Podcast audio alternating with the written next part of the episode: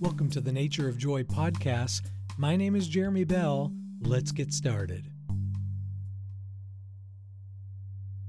The Jews celebrate Passover and the Christians celebrate Easter. Both reflect with reverence and awe over the Old Testament portion of the Bible. Passover is a Jewish remembrance of their freedom from slavery well over 3,000 years ago. They remember the events that led them out of Egypt while eating the Passover meal, a meal prescribed by the God who led them out. Most critically, they ascribe to God their deliverance and salvation from their enemies. Christians celebrate this too.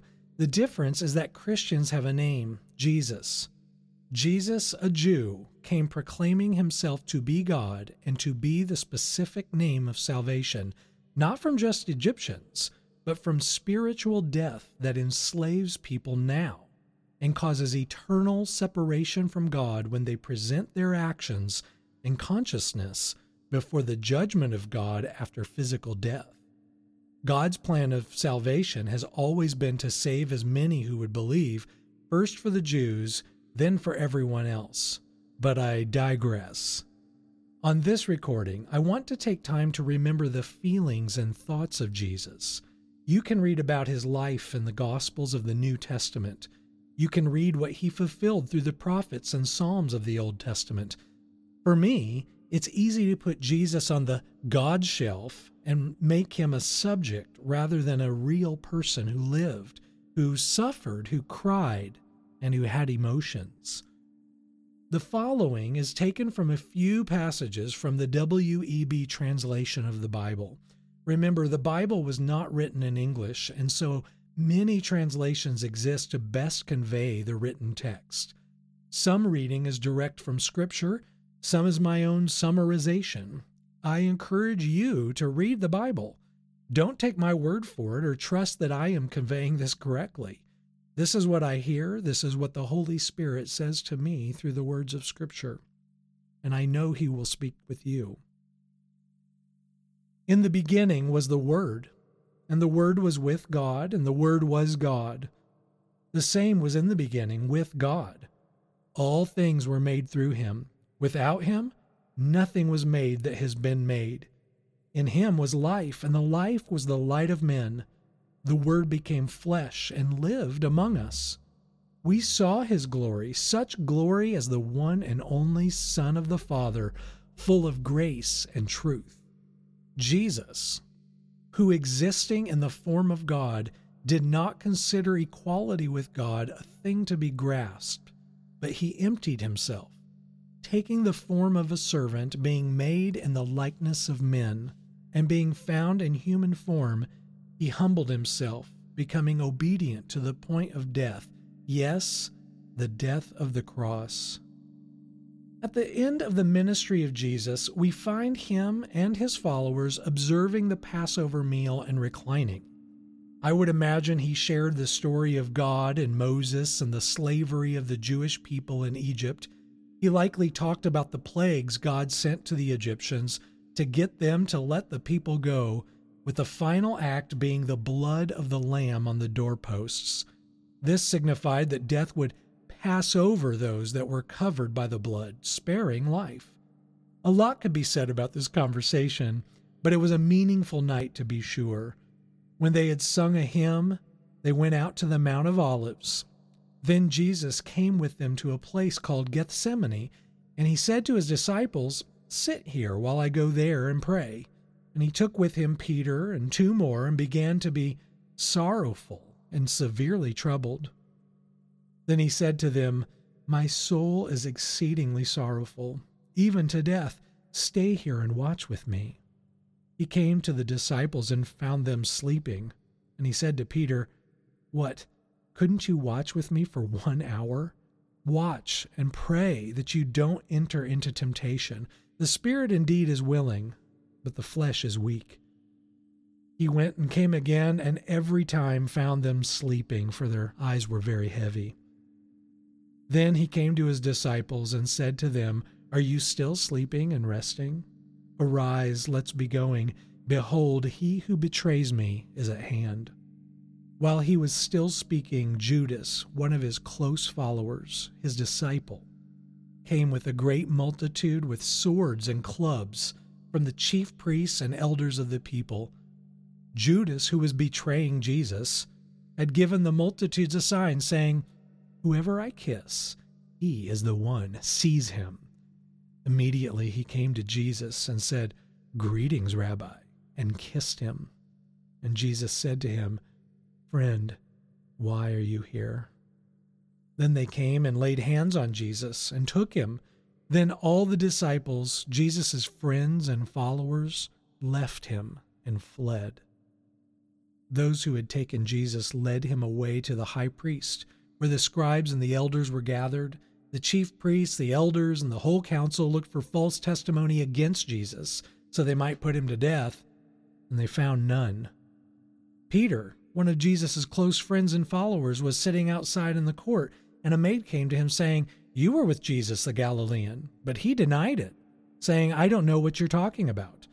And when he had gone to the porch, someone else saw him and said to those who were there, This man was with Jesus of Nazareth. And again he denied it with an oath, I don't know the man. After a little while, those who stood by came and said to Peter, Surely you are also one of them, for your speech makes you known. Then he began to curse and swear, I don't know the man. Peter remembered Jesus had said to him, you will deny me three times. And Peter remembered that he had strongly refuted him and said that he could never deny him. Peter went out and wept bitterly.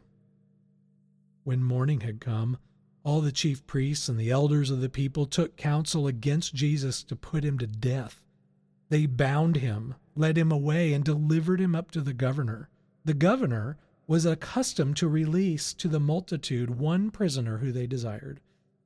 They had then a notable prisoner called Barabbas. When, therefore, they were gathered, the governor said to them, Whom do you want me to release to you, Barabbas or Jesus? And they said, Barabbas. And the governor said to them, What then shall I do to Jesus who is called Christ? And they all said to him, Let him be crucified, that is, die by hanging on a cross. And the governor said, Why? What evil has he done? But they cried out exceedingly, saying, Let him be crucified. He released Barabbas to them, but Jesus he flogged, that is, they beat him bloody with whips and sharp objects and delivered him to be crucified. Then, in front of many soldiers, they stripped him and put a scarlet robe on him they braided a crown of thorns and put it on his head and a reed in his right hand. A reed is a long branch of a bush with fine hairs at the end. They kneeled down before him and mocked him, saying, Hail, King of the Jews! And they spit on him and took the reed and struck him on the head. When they had mocked him, they took the robe off him and put his clothes on him. They led him away to crucify him. During the crucifixion, they divided his clothing among them, and they sat and watched him. They set up over his head the accusation written against him This is Jesus, the King of the Jews. Those who passed by spoke offensively at him, wagging their heads, and continued to mock and taunt him. Likewise, the chief priests with the scribes and the Pharisees and the elders also mocked him now, from the sixth hour there was darkness over all the land until the ninth hour. About the ninth hour, Jesus cried with a loud voice, saying, My God, my God, why have you forsaken me? Pause and consider. The Word became flesh. The Word was full of grace and truth. The Word was Jesus. Jesus, being in very nature God, was left by his friends, betrayed by a close friend, wrongly accused by the religious people, and wrongly punished by the government. He then was beaten bloody, mocked, and tortured to death on a cross. Being in very nature God, he did not excuse himself from the pain, sorrow, suffering, and death of the creation he made. And now, what was he thinking? Was he full of positivity because he knew the end? Was he so far removed from human experience he could feel and hope like no one else ever could? No. That is not the story and not what we read. We do have insight to his dying thoughts, and they are found in the Psalms. My God, my God, why have you forsaken me? Listen to this from the Psalms. In the Old Testament, written about 1,000 years before Jesus lived, if you have ever related to any of this, or if you ever do, know that Jesus felt this and shares it with you. Listen. My God, my God, why have you forsaken me? Why are you so far from helping me and from the words of my groaning? My God, I cry in the daytime, but you don't answer. In the night season, and am not silent, but you are holy. You who inhabit the praises of Israel. Our fathers trusted in you. They trusted, and you delivered them. They cried to you and were delivered. They trusted in you and were not disappointed. But I am a worm and no man, a reproach of men and despised by the people. All those who see me mock me. They insult me with their lips. They shake their heads, saying, He trusts in Yahweh. Let him deliver him.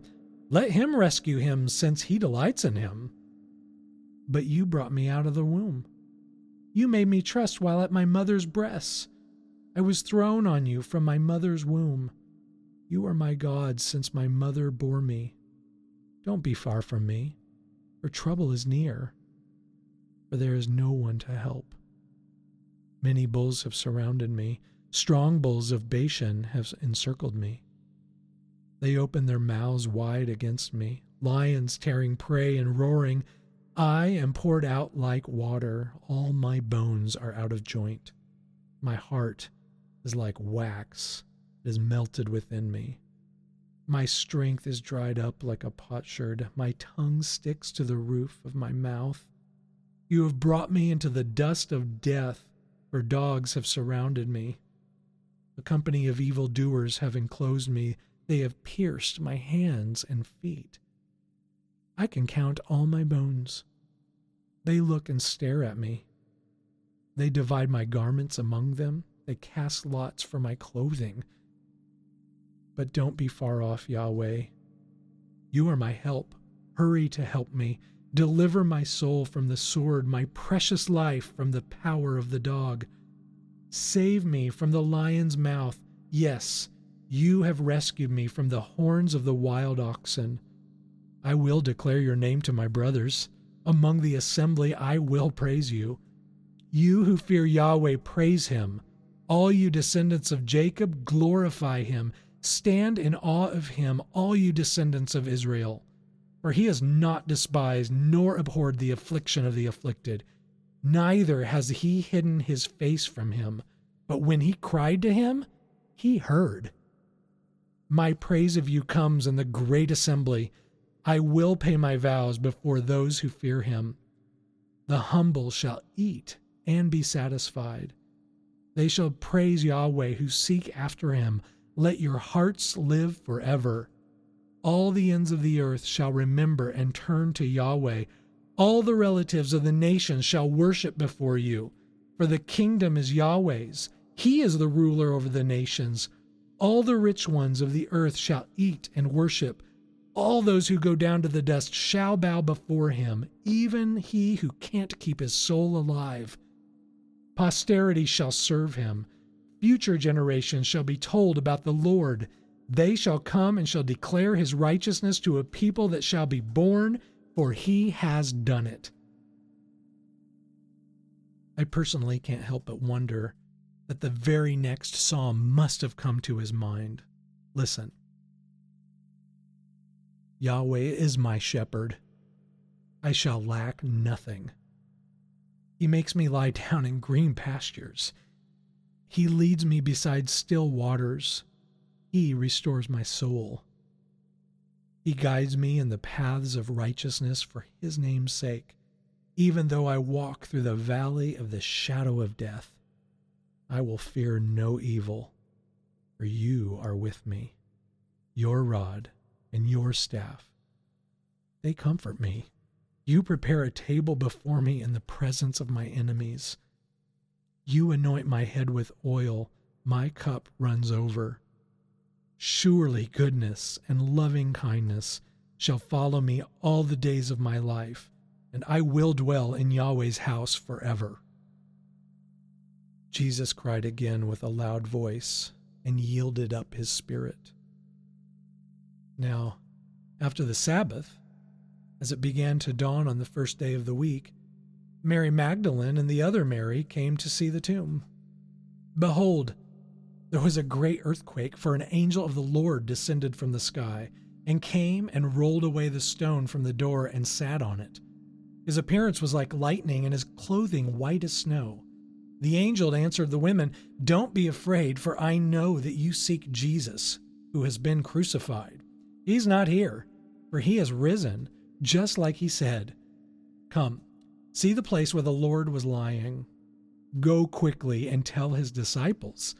He is risen from the dead, and behold, he goes before you into Galilee. There you will see him. Behold, I have told you. They departed quickly from the tomb with fear and great joy, and ran to bring his disciples word. As they went to tell his disciples, behold, Jesus met them saying, Rejoice. Jesus died for our sins. He was buried. He was raised on the third day. He appeared to Peter, then to the twelve, then he appeared to over 500 at once. Jesus, the Son of God, is a great high priest who has passed through the heavens. We don't have a high priest who can't be touched with the feeling of our infirmities but one who has been in all points tempted like we are, yet without sin. Jesus has become the collateral of a better promise. Many, indeed, have been made priests because they are hindered from continuing by death. But he, because he lives forever, has his priesthood unchangeable. Therefore, he is also able to save to the uttermost those who draw near to God through him saying that he lives forever to make intercession for them. Unless one is born of water and spirit, he can't enter into God's kingdom. That which is born of flesh is flesh, that which is born of the Spirit is spirit. No one has ascended into heaven but he who descended out of heaven, the Son of Man, who is in heaven. As Moses lifted up the serpent in the wilderness, even so must the Son of Man be lifted up, that whoever believes in him should not perish, but have eternal life. For God so loved the world that he gave his one and only Son, that whoever believes in him should not perish, but have eternal life. For God didn't send his Son into the world to judge the world but that the world should be saved through him. He who believes in him is not judged. Who has believed our message? To whom has Yahweh's arm been revealed? For he grew up before him as a tender plant and as a root out of dry ground. He has no good looks or majesty. When we see him, there is no beauty that we should desire him. He was despised and rejected by men, a man of suffering and acquainted with disease. He was despised as one from whom men hide their face, and we didn't respect him. Surely he has borne our sickness and carried our suffering, yet we considered him plagued, struck by God, and afflicted. But he was pierced for our transgressions he was crushed for our iniquities. The punishment that brought our peace was on him, and by his wounds we are healed. All we, like sheep, have gone astray. Everyone has turned to his own way, and Yahweh has laid on him the iniquity of us all. He was oppressed, yet when he was afflicted, he didn't open his mouth. As a lamb that is led to the slaughter, and as a sheep that before its shearers is silent, so he didn't open his mouth. He was taken away by oppression and judgment. As for his generation, who considered that he was cut off out of the land of the living and stricken for the disobedience of my people. They made his grave with the wicked and with a rich man in his death, although he had done no violence, nor was any deceit in his mouth. Yet it pleased Yahweh to bruise him. He has caused him to suffer. When you make his soul an offering for sin, he will see his offspring. He will prolong his days, and Yahweh's pleasure will prosper in his hand. After the suffering of his soul, he will see the light and be satisfied. My righteous servant will justify many by the knowledge of himself, and he will bear their iniquities. Therefore, I will give him a portion with the great. He will divide the plunder with the strong, because he poured out his soul to death and was counted with the transgressors. Yet he bore the sins of many and made intercession for the transgressors. God, be merciful to me, a sinner, a transgressor. In the name of Jesus, amen. Thank you for listening. I challenge you to do something with it. As for me, if you go to natureofjoy.com, there's a survey, and I would love to hear your thoughts.